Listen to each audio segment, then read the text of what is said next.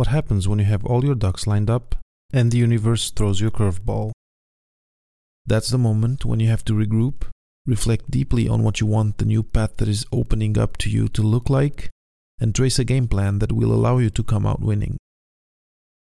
Drew Slack was well on his way towards a life in the professoriate when his curveball arrived. In today's episode, we'll learn about the principles, the resources, and the values that were key in building the career he has carved out for himself today. Postdoctoral work is just is the most uh, physically and emotionally challenging, uh, I think, environment. And uh, you know, I think that's that's where most people really find themselves uh, the most explicitly tested. You know, it's it's, it's a real walk of faith uh, to, uh, to to do that. So I, I, say that's that's one thing is that that you really learn to trust and rely on yourself, uh, and uh, without question, that's where that's where you develop your your strongest uh, work ethic and and determination. Welcome to Papa PhD with David Mendez, the podcast where we explore careers and life after grad school with guests who have walked the road less traveled and have unique stories to tell about how they made their place in a world of constantly evolving rules. Get ready to go off the beaten path and hop on for an exciting new episode of Papa PhD.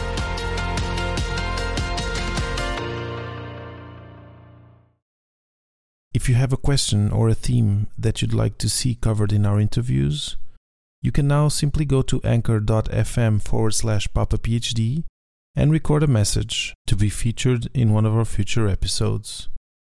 And be sure to follow Papa PhD on Facebook, Twitter, and Instagram, and to subscribe on your favorite podcast app. So, this week, we're talking with Drew Slack. Drew is an experienced medical affairs director with accomplished career history in the biotechnology and health regulatory sectors. He's skilled in oncology, molecular biology, biotechnology, management, and clinical research, and has postdoctoral experience in translational and clinical oncology research with a PhD focused in molecular pharmacology and oncology from McGill University. Welcome to Papa PhD, Drew. Thanks, David. I'm really pleased that you invited me to take part. It's my pleasure. So, tell us a little bit more about yourself, uh, starting at your PhD, and uh, and um, what path you followed from your PhD to what you do today. Sure, sure. So I kind of acquired a fascination for uh, for molecular biology and research uh, uh, in the course of doing an honors project uh, during my undergrad at Queen's University. I went from there to um, Department of Molecular Pharmacology at McGill, uh, where um, I, I worked uh, in uh, oncogenic signaling and um, um in uh, molecular biology uh, with a with a focus in, in molecular pharmacology and developing clinical or, or developing um, lead small lead compounds, small molecule lead compounds. and it was a yeah, very very high energy group in our in that PhD setting um, a large lab, very, very busy and collaborative lab, and uh, very, very productive uh, PhD experience. Not without uh, a lot of uh, challenges, uh, but uh, a very um, a remarkable learning environment, and I think set me up well for postdoctoral work that I did subsequently at Baylor College of Medicine. So I went on there to to do my postdoctoral work in Houston with a um, Uh, Baylor affiliated uh, clinical research lab at uh, Texas Children's Cancer Center and uh, did uh, several years of postdoctoral experience there before kind of figuring out what what my next move was. Mm-hmm. And what were the following steps after your postdoc? So I think, like a lot of scientists who end up raising families and confronting some of the challenges of, of progressing a career in uh, in research, I kind of uh, kind of hit that point uh, where where I started to think about work life balance and what were the rewards for me personally versus the rewards that I could offer to to my family, and uh, it started me thinking a little bit about alternative uh, pathways. At the same time, uh, an award mechanism that I was seeking via the NIH. Um, I had uh, had kind of come to a close, and it really was sort of the the end of a chapter for me in a sense, in that uh, the the most viable pathway that I could have taken to independence as a as a principal investigator had sort of been very abruptly shut down for me. I kind of leaned on a on network of uh, uh, PhD and postdoc colleagues, and uh, ended up settling on um, returning home to be closer to family. That's Ottawa for me, and uh, that led me to uh, a career in uh, in regulatory. And yeah, so that after a kind of a you know a long roundabout search, I decided that that was maybe the best place for me in, in, terms of leveraging my skills and doing the best I could to look after my son uh, was uh, was in uh, in regulatory. Okay, so in the CRO. Uh, no, in uh, actually working for Health Canada initially uh, in in a post post market surveillance unit in a in a marketed health products pharmacovigilance unit, and then later on in pre market clinical drug review capacity. Mm-hmm this this is already interesting because I I surmise that from what you're saying that you did well in during your PhD. So you said it was high energy, but you, you, you seem to have had you know good results and, and good a good outcome, which drove you towards your postdoc. Yeah, I, I, never doubted that uh, you know in the, in those early days that I wanted uh, to to be a PI and that I wanted to have my own lab. Um, absolutely um, uh, research driven uh, and uh, you know absolutely focused on on discovery and uh, saw that the you know academic laboratory setting was the only one for me early going, and that you know that that kind of outlook really uh, drove me, uh, to be honest, without thinking a great deal about it, in the postdoctoral realm. Uh, I think it's you know it's it's later on as uh, you know as other priorities start to take hold that you start to you start to really question more, right? And I think for me that the real stimulus was family yeah i think it's reality for for a lot of people out there you get to to that age you you find a partner and and you start uh, you start setting up a family and then you know priorities change and um you know your your ease of uh, uh the, the your ease of moving to another country to do another postdoc is not the same so I, I guess that that's probably something that that uh, that weighed in there for you but when this NIH uh, grant or, or, or fellowship, I, I, don't know exactly what the term is, didn't come through, can you tell us a little bit about how that affected you? Did you already have your, your son at that time? I did. Yeah, he was very young at that time. And uh, yeah, I was, uh, you know, in, that incredibly busy phase of, uh, postdoctoral training where you're, um, you're supervising uh, other uh, clinical fellows in some cases uh, supervising the activities of a technician. You're trying to publish your work. Uh, you're you're at the bench constantly and collecting time points for experiments uh, and uh, developing relationships and maintaining relationships with collaborators. Um, and uh, and then at this, you know, then you have this other full time job where you're trying to compete aggressively for for an award that will that will help you establish yourself as an independent uh, investigator. And uh, as you know, the, there's those types of uh, award mechanisms require usually several attempts. And uh, just prior to to my third attempt, with positive feedback uh, from from reviewers, uh, they abruptly announced that the, the mechanism was canceled. So so it's a it's a real you know it's a real brushback you know when when you get news like that. Um, you know I can still remember where I was you know when that announcement was made uh, so so then it's the question then becomes so you know are you going to go back to private foundations? Are you going to uh, continue to rely on on a mentor for for funding and continue to you know operate uh, in in that context of of uh, postdoctoral salary constraints? Yeah yeah. Uh, another guest uh, talked talked to me about the K99 is this the the same I think in the same family. This one was called K01. K01. Okay, so it's in the same family of things. Yeah. So, it, so you say you remember when it happened, so it must have been quite a shock. What I'd like, what I like to share, or what I usually like to share with the audience is to give them tools to deal with these things that happen to anyone and to everyone. How did you deal with this? Do you remember first as a physical shock almost, right? You you, you must have felt a, a pit in your stomach. you bet.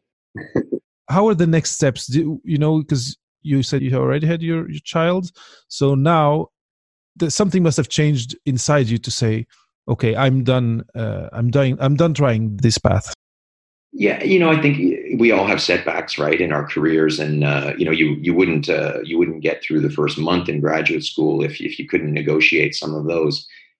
Everybody's been there. Uh, I, I think it's the cumulative effect, right? And I think this was, like I said, for me, it almost felt like you know a, a close of a chapter. It's like, okay, this uh, this this lifestyle is uh, is not working well for me and my family so much now.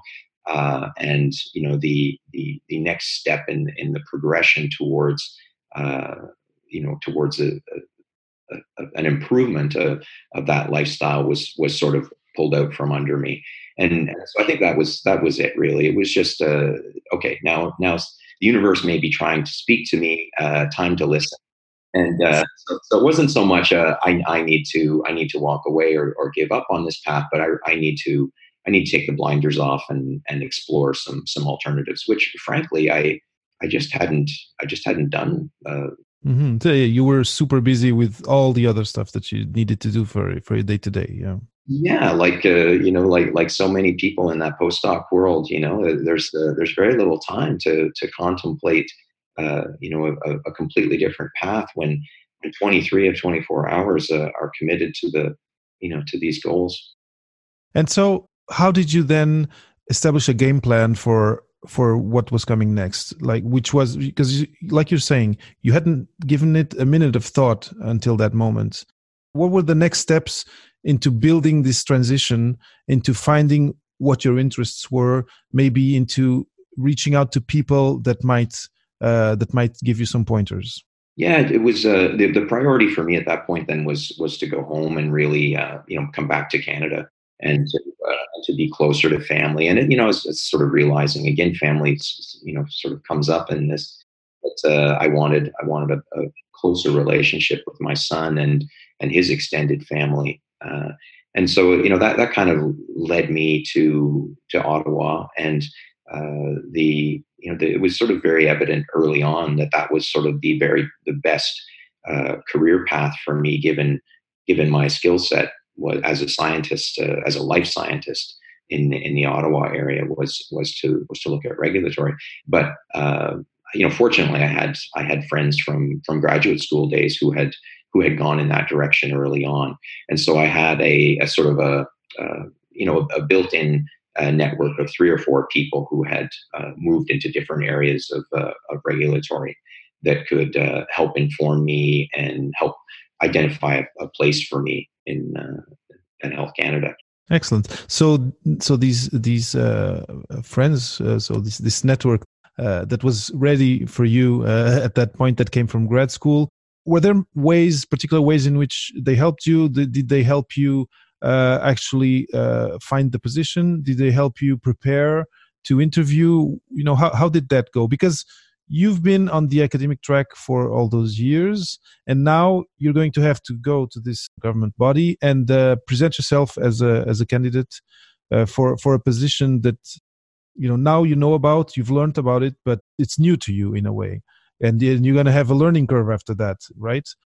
How did you navigate that? How and how did these these these mentors or these you know these people that you that you knew how did they help you get ready for the, for that part? Yeah, I, I, have to give a, a, you know a tremendous credit to you know to my uh, to my colleagues and those those who mentored me. They uh, they really um, uh, supported uh, you know all kinds of uh, phone discussions, coffee shop discussions, because it's true. I knew nothing uh, about that world. You know that that was so far removed from the translational research environment that I had been been inhabiting for so long uh, this was uh, and and regulatory is also a you know a world that that's quite opaque for most people. What goes on uh, inside that that uh, is uh, you know it's not not the subject of lots of international conferences that people attend. So so I really did I, I made extensive use of, of my network and one friend in particular who was tremendously supportive of me. coached me through the entire process up to the point of uh, in fact, uh, um, creating an avenue for me to uh, to get an interview. So that uh, you know, and that's a critical first step in in in that in that context where a lot of the positions aren't. Um, you know, it's it's not evident how you would identify a position in that setting. Mm-hmm. And you know, you don't work in regulatory anymore, but uh, I've known people who were interested in in that domain. I know people who are in that domain, but but uh, not not in the governmental aspect of it. Do you have you know what what was what were the key things that that in this coaching that you had that helped you uh, land that position and that people out there listening that might be interested what should they focus on to to you know show uh, an employer like that that they're the, the the right candidate for the position?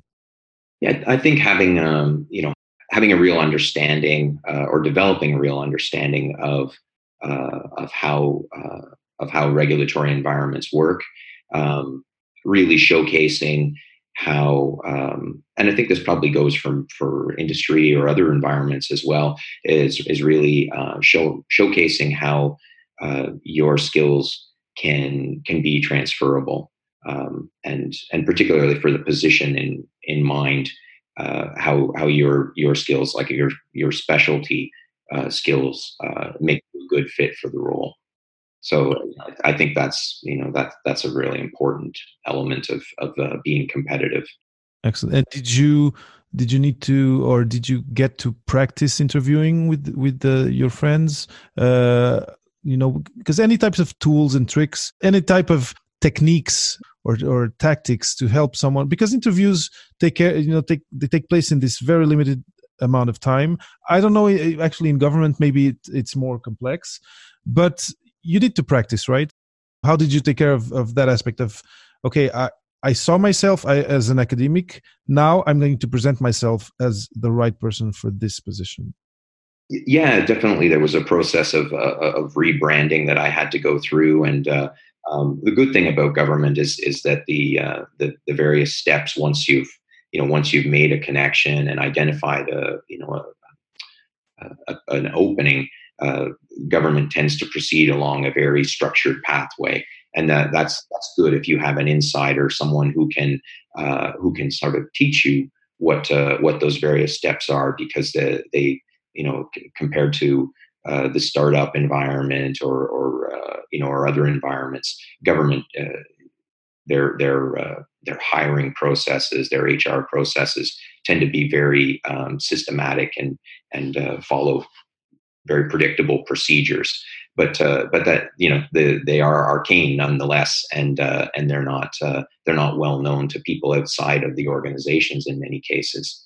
So so I again I I really um, I, I, relied a great deal on on this one colleague who uh, you know who, who, was quite uh, experienced in regulatory and, and, knew a lot of the ins and outs and and and helped me foresee and and understand uh, the process that I was going through. Excellent. So I imagine anyone out there that's interested should try to reach out maybe to someone who is in such a position and then have coffee with them and try to you know to to to learn the ropes a little bit before before they they go into that process.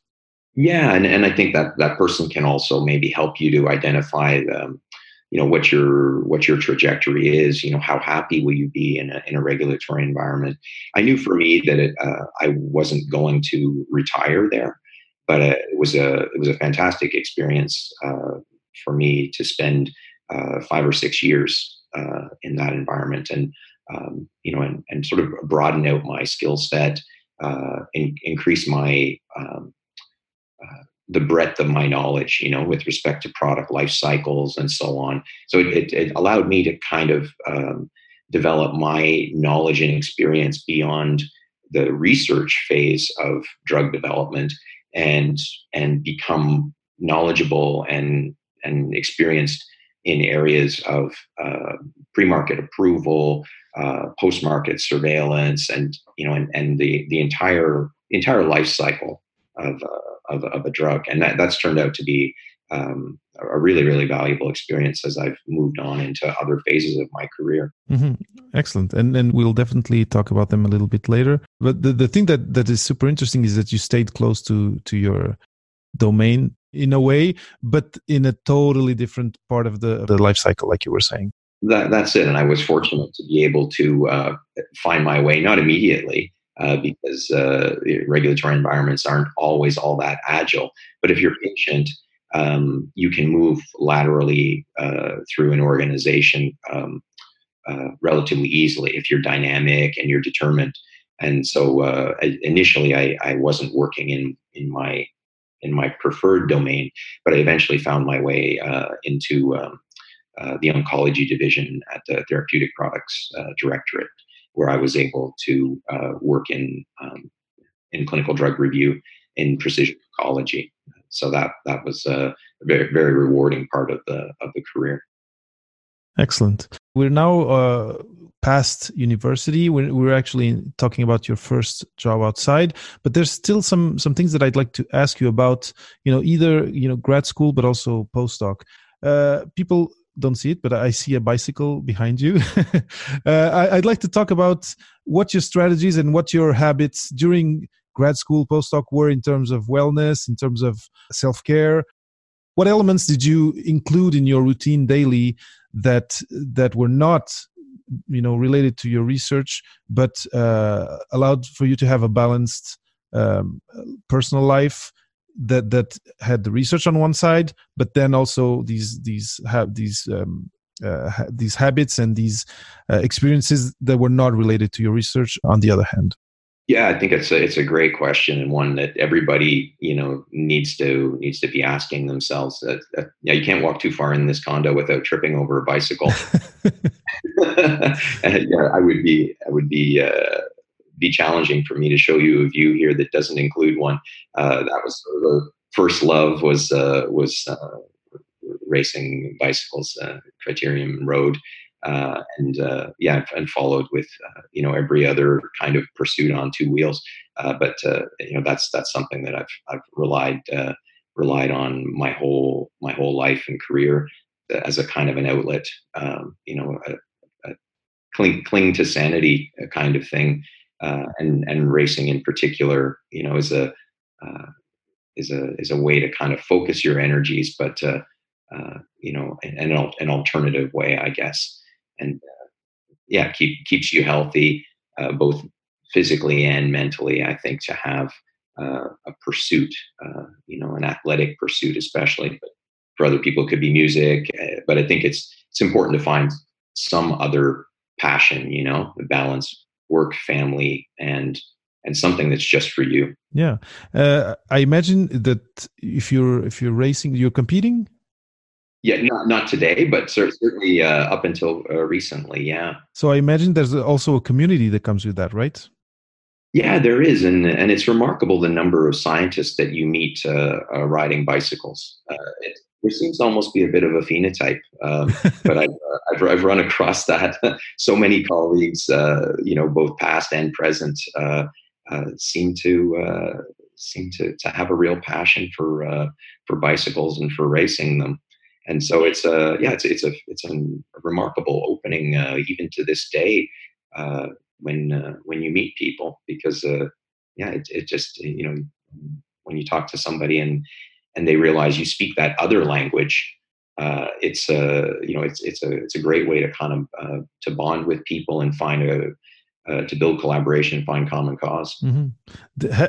you know have you met people that you ended up collaborating with professionally uh, on the on the bike trail? Uh, oh absolutely. Yes absolutely. That's awesome. Yeah, yeah.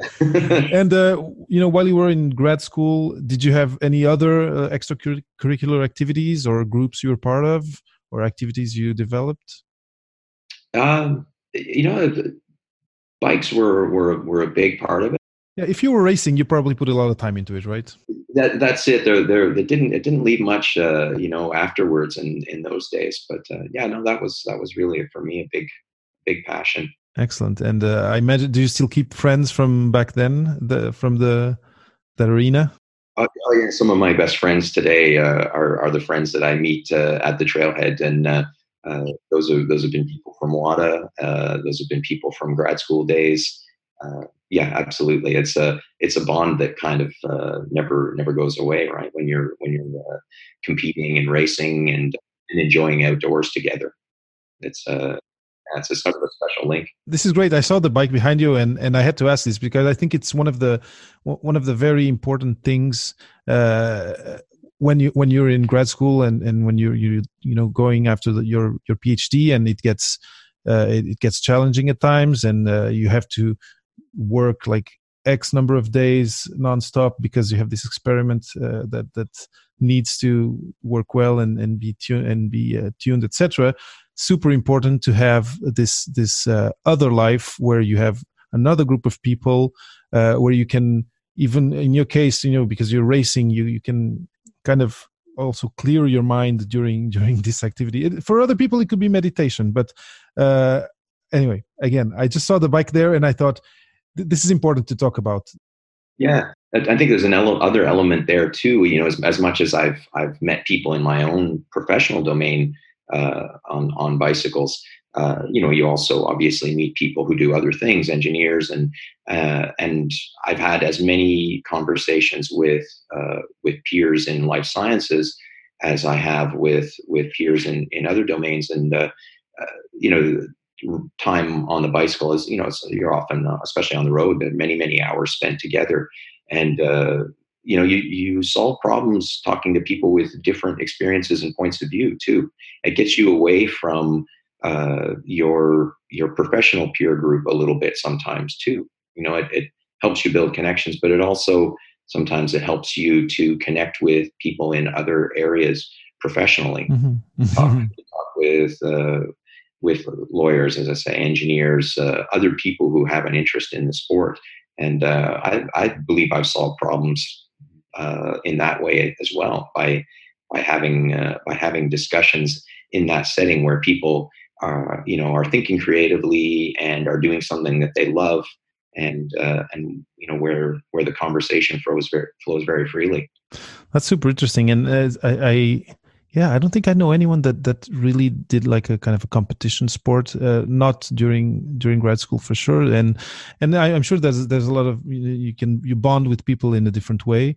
But the fact that you're still meeting people uh, and that that you still have conversations that actually help you or or, or bring solutions to that's super super interesting. It's a lifelong sport, right? Uh, you know, uh, opposed to you know, so there are some other sports that uh, you know don't not don't lend themselves well to uh, you know to participation when you're in your uh, in your late 40s exactly. Excellent. Drew uh, we're going to take a little break. Uh, so we, we've covered the the the part the you know grad school and uh, and and postdoc and your first jump into something else which was regulatory. Uh, when we come back we'll talk about what came after and we'll talk also about what skills that come from from your PhD and your postdoc you still use today. Before going on with the interview, I want to thank you for listening to the show. If you like an episode and feel that it's helped you or inspired you in any way, share it with your friends. Maybe it will inspire them too. Mental health is, is really a, a big issue now.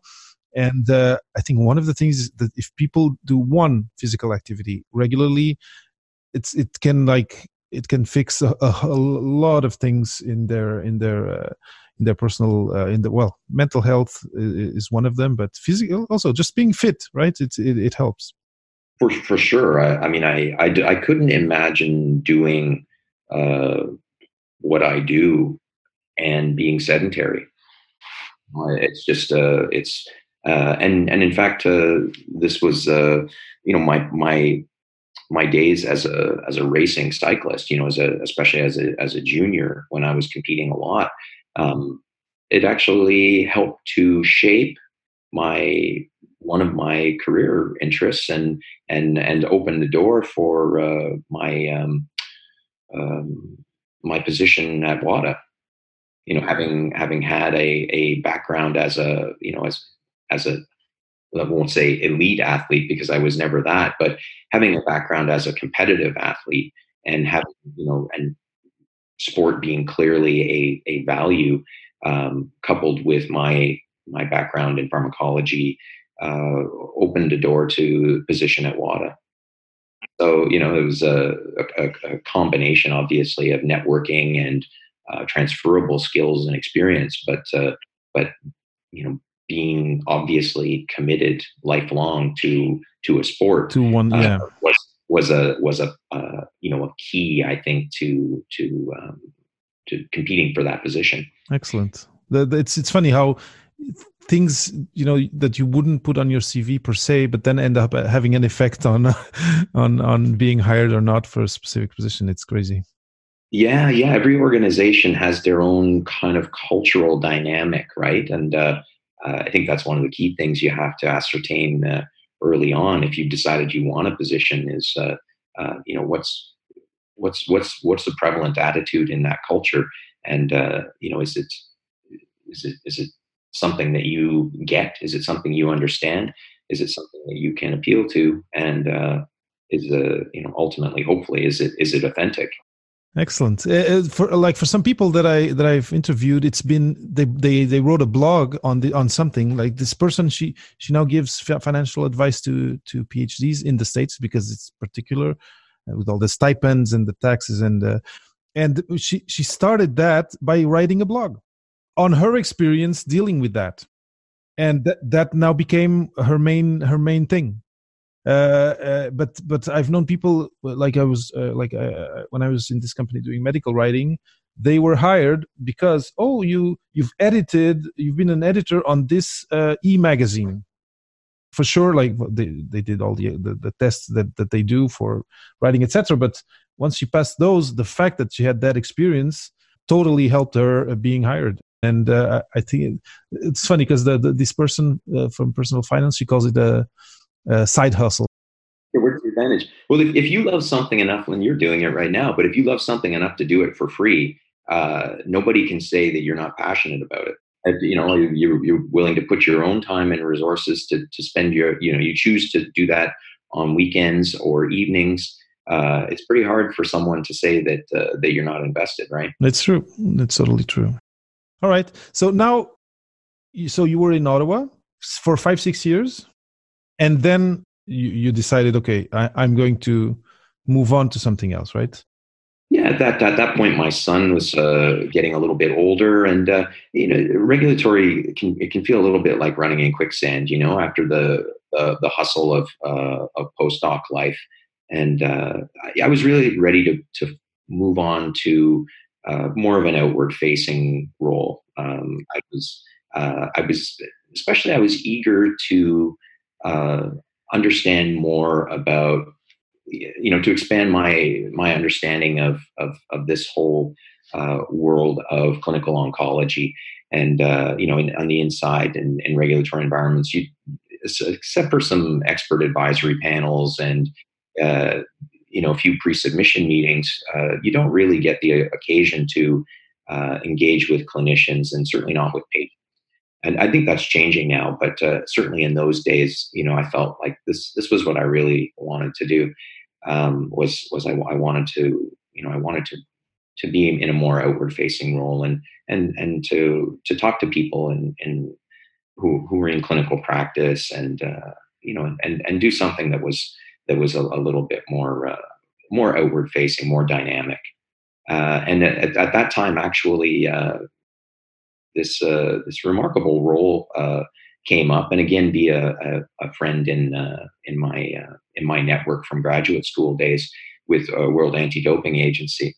So, you know, in some ways, a, major right turn in a career that had otherwise focused exclusively on oncogenic signaling and uh, um, you know and um, disease pathophysiology and and and and very very very much focused on a on a on uh, on cancer biology, I uh, I thought let's let's let's take a chance. This is a this is a huge risk, but uh, uh, it's a fascinating, maybe once in a lifetime opportunity to go work for an international agency.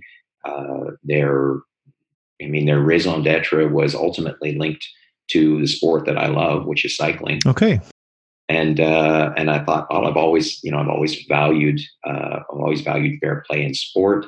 And this is a great chance for me to um, engage uh, with professionals in the world of sports, specifically uh, uh, professionals in various areas of uh, um, specialty practice, uh, lend some of my own experience in, in molecular pharmacology. and uh, and and hopefully um, you know participate in improving fair play in sport. Excellent. So, were you hired? Was it kind of were you kind of because you said you had a contact? Were you kind of headhunted, or did you still have to also you know show that you were the the right candidate for the position? Yeah, d- definitely. A door was open and a contact made with the director. Uh, but uh, yeah, they, there were there were 100 or 150 other candidates who whose CVs were were considered for the role, and uh, yeah, multiple multiple interviews. Uh, I think by that time, though, I you know I I had really evolved uh, and honed my my skills with interviewing, and as you know, as we talked about earlier, uh, had really um, really done a lot more reading and felt at this point, you know, in my in my early 40s, uh, much more on top of my game and much more professional in terms of how I uh, researched and sought out uh, um, uh, positions, and uh, yeah, and, very much actively uh, used simulated interviews, and again had a had a, a, mentor, if you will, or a peer who who was so completely on my side, uh, desperately wanted me to have this position, almost as if it was for himself, you know. Wow. So we,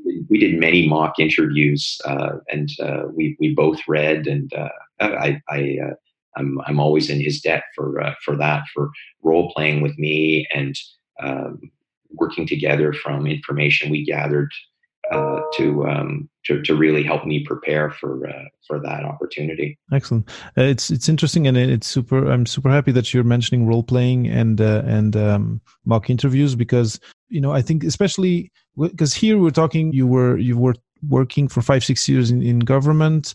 You know you you're like you say your child has grown up. You're going into this process. You know already with another mindset uh, and and more more security of your capacities and of your capacity to tell your story and to be compelling.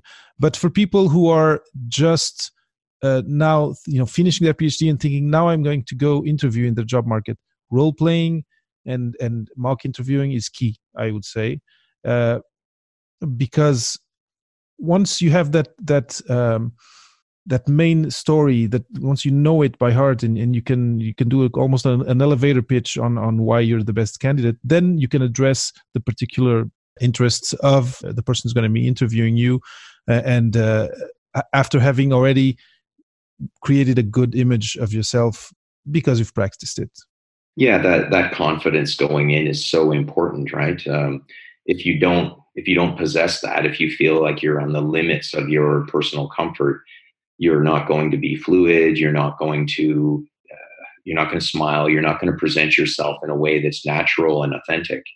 So i you know i think it's as important uh, you know to to secure the position um, you know you you have to represent yourself professionally well but you have to represent yourself well personally as well.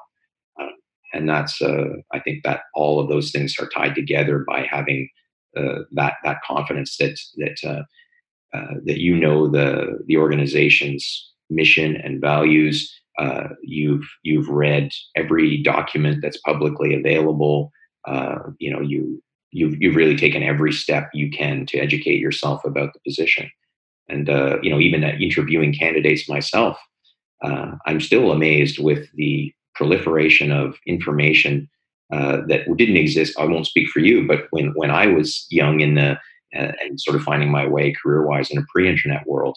Uh, you know, it was it was it required a tremendous amount of research, but uh, you can sit at home uh, and understand uh, an awful lot about an organization uh, in a morning of browsing. Uh, so if you haven't if you haven't done that, if you don't if you haven't completed your due diligence in that regard, then you're not ready. Mm-hmm. Excellent. Again, great advice. Now, maybe we can fa- fast forward and, and you can kind of tell from from uh, from that organization uh, that that you just mentioned, uh, World Anti-Doping Agency. World Anti-Doping Agency. Yeah. You know, what was your path from there to today? Yeah. So, uh, World Anti-Doping Agency was a was a fantastic opportunity and uh, great opportunity to engage uh, with um, medical professionals in the world of sport. Uh, and uh, you know, I loved I loved every minute of it. International organization, uh, the um, you're engaged with people. You're as likely to be engaged with someone from Singapore or Finland as you are uh, to be engaged with with someone from Canada. So the the uh, you know the the opportunities to expand professional network uh, geographically as well as in terms of um, understanding how other different um, people outside of for me outside of oncology worked uh, you know in, in our area which was focused on therapeutic use exemption uh, you're, um, you're you're working with people who practice in uh, metabolic disease, rheumatology, orthopedics, endocrinology, you name it. Um, so it was a it was a great opportunity, and I and uh, and and I loved uh, I loved the experience that it that it brought me in terms of expanding my world outside of of, of oncology. Uh, but at a certain point, again, it was sort of it was apparent that uh, to me that there was there wasn't anywhere for me to go career wise uh, without without moving into into another area. So uh, so again again uh, through uh, through network uh, this opportunity uh, that I've identified most recently with Exactis Innovation as their director of Med Affairs opened up, and this this was again. To, took me back into my my first and main love in, in precision oncology in a in a more clinician and patient focused setting. Which is what you wanted. Yeah in, in some ways it was it was sort of what i was you know what i had always been been seeking um, and uh, easily the most challenging role i've ever held.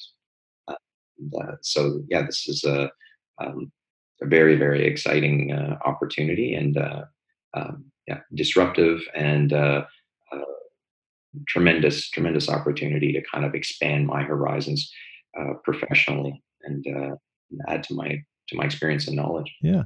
Can you can you tell the listeners a little bit of, uh, about what you do in your position? Yeah, uh, the organization is composed of a team of uh, clinical and translational research professionals, and uh, uh, it's a small organization. We're about twenty, with another twenty or so who are embedded uh, in our um, network sites at cancer care centers across Canada.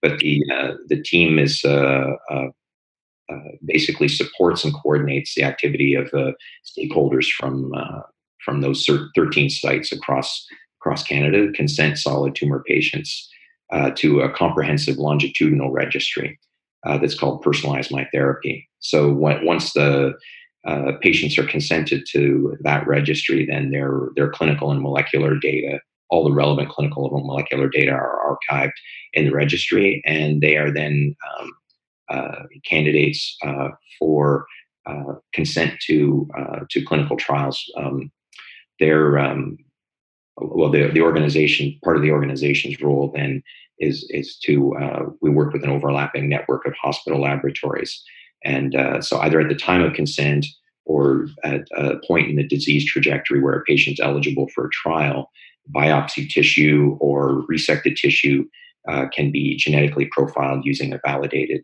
uh, next gen sequencing platform that's run in these laboratories. So the so the somatic mutation profile can be generated for those patients, and then uh, they can be potentially matched uh, to trials that are running in the network. Wow, excellent! So it really looks like all these things that you've done, you know, from your postdoc to today, you make use of them in your current job.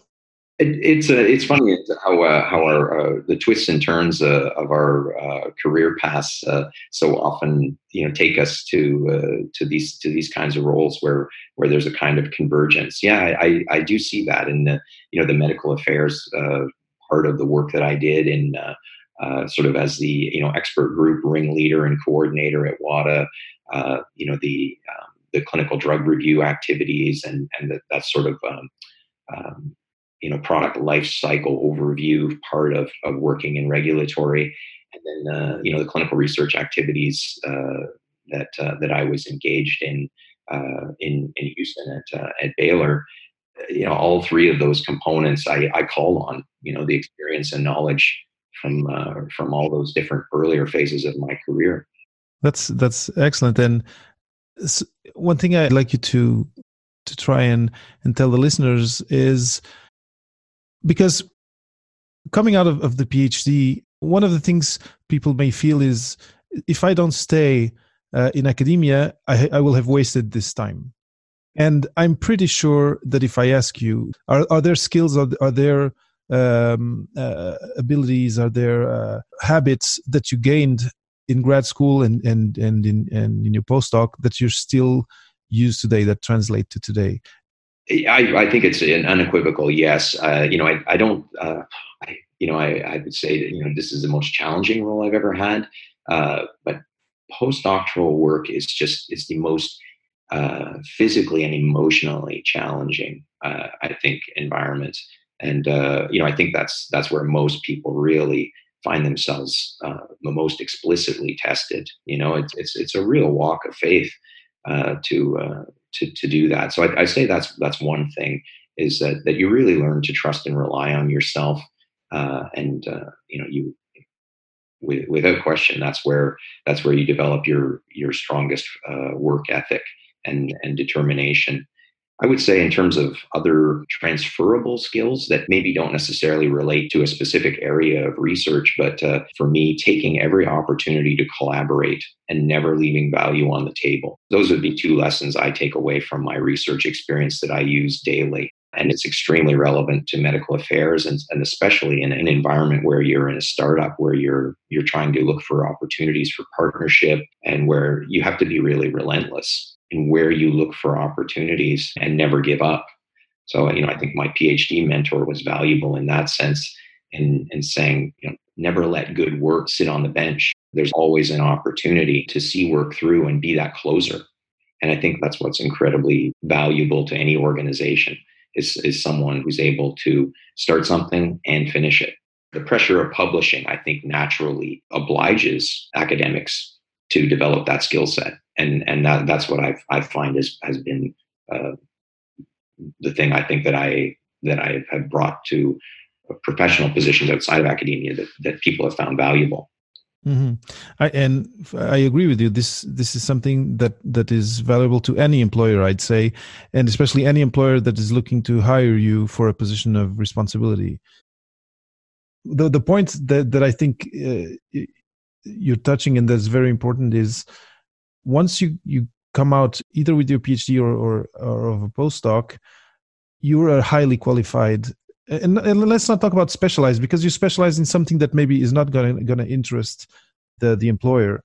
But tell me if you agree. But highly qualified uh, worker, uh, and you have tools that that make you um, fit to to work in in highly stressful work environments and deal with it uh, uh, with with a certain ease but also you're not afraid to take on long-winded projects and make sure that that you hit your your deadlines and that you uh, that you deliver good work at at the end. Yeah absolutely. I, I think you know that that capacity to uh, to calculate and and to to actually take risks is uh, you know is, is a skill that that uh, every every good academic researcher uh, develops uh, almost to the point of intuition, right? And, and I, I, do think that that's amongst many many of the skills that, that you develop in uh, uh, in, in research setting. That uh, self reliance, that confidence that that you inevitably have to develop in in your own hypothesis, in the quality of your own work. You're you know you're really the captain of your own ship and uh, I don't think we give ourselves enough credit for it. You know, when you go out into professional environments, uh, you see that you, in, in, some in some of those regards, you know, uh, uh autonomy, self sufficiency, uh, um, professional engagement, um, you know, all all of these things I think help PhDs stand above uh, their competitors. Yeah, one thing that what you just said made me think about is that uh, and i think this didn't happen with you because you got a government job in which salary is probably there's probably standards of you know you got into this position which had a set salary for it. But one of the things that uh, people coming out let's say of a phd may deal with is doubt about the, the value of their time and how much uh, you know how much they can expect to earn in their in their first job coming out of the phd um, so uh, this is another aspect you know people may not value or may not give themselves enough credit in terms of uh, what abilities they come out with, but they can even underestimate how much they can be worth to a potential employer. And I imagine some universities may already have workshops or uh, systems to help people do, do do this transition. I remember I didn't, and when when I was asked how much do you want to earn, I really didn't know. no, I, I, I don't think uh, you know. It's one of the many professional um, uh, skills that that uh, that we don't acquire in in those settings. Right? Is is valuing yourself. Uh, and uh, I, I know I undersold myself uh, in the early part of my career um, because you become quite naturally conditioned to a subsistence lifestyle. Yeah, I, I, would I would certainly you know to anybody who's who's looking to kind of um, land that first job outside of, a, of an academic setting, um, you know, def- definitely that's a that's a key area of research. Is is you know as hard as it can be sometimes uh, investigate what are uh, what are reasonable salary expectations. Mm. There's online uh, resources now. There's uh, um, things like Glassdoor is one of them. It's a website where you can you can kind of get an idea, an X-ray, uh, so to say. Also, uh, one thing that that I that I, I think is a good way to go is if you if you're able if you're looking at an organization where you want to work and you're able to get in touch with someone who works there or who has worked there uh, go and have coffee with that person and then they'll be happy to help you and to to, uh, to answer your questions I, I, can count on one hand the the number of people that i have you know uh, uh, sent a thoughtful intelligent respectful email to and they didn't respond to me you know when it's an, an authentic sincere request for help or advice I, and I, I think that's you know that, that's something that everybody needs to leverage more i wish i had done it when I when I was younger. You know. Yeah, same here. yeah, it's a, it's such a valuable tool, and it's and and people just don't don't use it enough. And uh, yeah, you can have insight into an organization well beyond you know the the cursory uh, social media website scan. Right? Uh, it's, it's so often the case that uh, you know there, there's somebody who's more than happy, as you say, to to, to grab a coffee and uh, and to give you the inside scoop. Excellent. Uh, Drew, uh, I'm almost getting to my final question, but I just wanted to note something and, and tell me if I heard right. But one of the things that I find really interesting uh, about your whole path is that I, your network, and especially the network that you that you had or that grew out of your grad school, echoed throughout uh, the different pivots that you did uh, professionally. Can you comment on that a little bit? Yeah, I, I uh, honestly can't think of um, an opportunity that I took uh, or a position I held that I didn't in some way owe to uh, someone uh, in my in my network, personal or professional. Um, and and uh, yeah, the, the the friendships that you build in graduate school days, I think, are the ones. Well, at least for me personally, the ones that that still resonate most strongly uh, and uh, and those are you know yeah I I, I said I, I, I really I have to trace every opportunity even some of the ones that we didn't speak about you know uh, uh, uh some uh, part-time teaching a period in my life when I was consulting. All of those have in my case anyways have sprung from strong relationships and strong interpersonal relationships with people.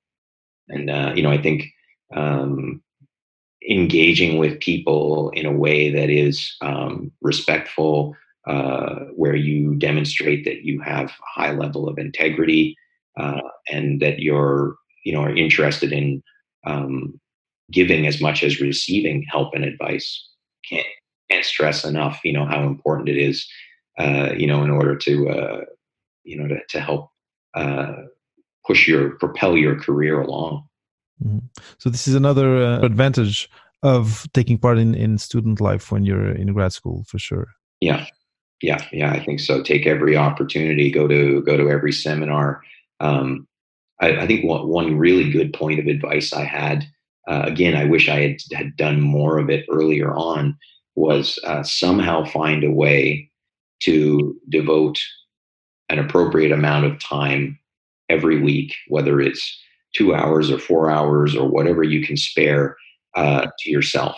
And and you know when I say yourself, it's to you know your own whether whether it's uh, you know uh, investigating alternative paths, uh, going going to see something that uh, a seminar that's not explicitly related to your work, uh, keeping in touch with professional colleagues in different fields, um, scanning the horizon in whatever way. Uh, but uh, you know, I, I, think it's that's really really good advice. Um, it's uh, commit uh, a portion of your time to you and your own personal and professional development because it's so easy you know when you're working uh, in a you know in a demanding job whether it's postdoc or whether you're at the at a director or vp level you can easily have your ambitions consumed by the organization you work for that's that's super super uh, important advice. And uh, and uh, yeah I, I can't agree more. But uh, so now drew i i'm gonna ask my last question. And uh, i don't know how old your son is but uh, I, would like you to think of you know students either people who are in grad school or considering grad school who are just finishing or who have just graduated um, and to think uh, you know maybe put yourself in in in their shoes today uh, because times have changed right? But thinking you know considering your experience your path uh, uh and uh, you know all all that you've learned uh, uh, ever since you you finished your phd um, what two or three pieces of advice can you give them to to help them prepare their transition? You've talked already about taking two hours a, a week to look into the horizon. I think that's very, very important. But do you have a couple more pieces of advice for them to to be successful in their transition, be it into their academic career, but also in their into their non-academic career, if that's the path they're following? Yeah, I would I would say you know following up on on what we what we discussed earlier. I you know I think uh, be absolutely fearless in uh, in your information gathering. Um, don't don't settle uh, you know regardless of where you are whether you you know my son's 15 and i'm encouraging him to do this uh, in fact we're we're joining uh, uh a, a, couple uh, this weekend uh, so that he can find out what what it's like to be an, an, electrical engineer. So you know I, I, would say you know be be fearless and be and be determined in, in in chatting with people and seeking out opportunities for mentorship, uh, you know, uh, and, and uh, uh, knowledge gathering uh, as early and as often as time permits. And you know, I've always I always found people so so happy and eager to help. I think as scientists, especially, you know, to, coming back to my own personal or our personal sort of domain, you know, because we're we're a bit you know we're always held to account and and we're never far away from uh, from from some episode of failure, right? And, uh, yeah, uh, as researchers, uh, we we have a kind of a, a humility uh, that makes us want to help people. But I found it in other domains too. So uh, yeah, I would I would say le- leverage you know every every opportunity possible, and and don't just decide that you're you're going to settle on on one narrow area of of study or research or career path. you know, I think uh, you don't know what you don't know. And mm-hmm. I, think, uh, I, I, would have uh, I would have maybe cast a wider net, you know, uh, earlier on in my career, uh, just just to have a, a better context, so that you know you don't get to where I was, um, you know, several years into a postdoctoral fellowship, and then and only then contemplating what what other things could I do with this uh, with this training and education. Excellent. Drew, it's been a pleasure talking with you. Thank you so much for for having been on the show. Um, what do you have some links that you'd like to share with with uh, the listeners if they either want to reach out to you or uh, to your organization to to uh, you know to learn about what uh, what you do? Absolutely, I'd be uh, I'd be very pleased to uh, if anyone's interested in in the initiative and what we're trying to accomplish. it's a uh, easy to remember. It's uh, Exactis, E X A C T I S dot C A, exactis.ca. Uh, you can learn a little bit about our uh, our initiative and uh, and what we're trying to accomplish. Uh, further, um, our, our, mission to improve access to precision oncology clinical trials for Canadian cancer patients. Um, yeah, that's that's that's the main thing. Uh, would uh, for people to learn a bit more a bit about the initiative, and uh, um, and uh, I would encourage anyone to get in touch with me if uh, if they'd like to uh, to know more. Mm-hmm. I'm I'm gonna put the the website link and your LinkedIn on on the show notes. So I guess anyone listening can can reach out to Drew that way. Thank you very much, David. Thank you. It was a pleasure. Pleasure was mine. Thanks for listening to another episode of the Papa PhD podcast. Head over to papaphd.com for show notes and for more food for thought about non-academics. I'll always be happy to share inspiring stories, new ideas, and useful resources here on the podcast. So make sure you subscribe on iTunes or wherever you get your podcasts to always keep up with the discussion and to hear from our latest guests.